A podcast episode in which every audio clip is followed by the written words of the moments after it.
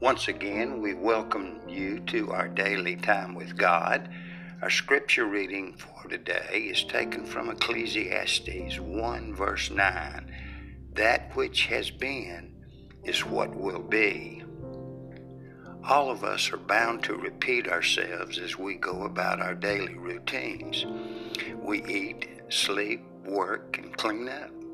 Then we do the same things again. When the cycle seems endless, we ask, what's the point of it all? God, however, would have us view this another way. Repetition holds an important secret for the Christian. Part of God's plan for us is that we yield to His guidance in ordinary, reoccurring events. The world is like a stage on which the drama of eternity is unfolding. Like a great curtain, the sun rises and falls for every performance.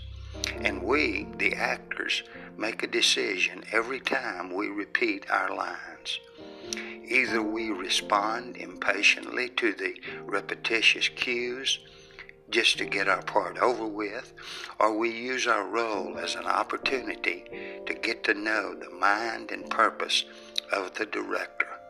Sure, the circumstances are routine, and we often feel that we've been through it all before.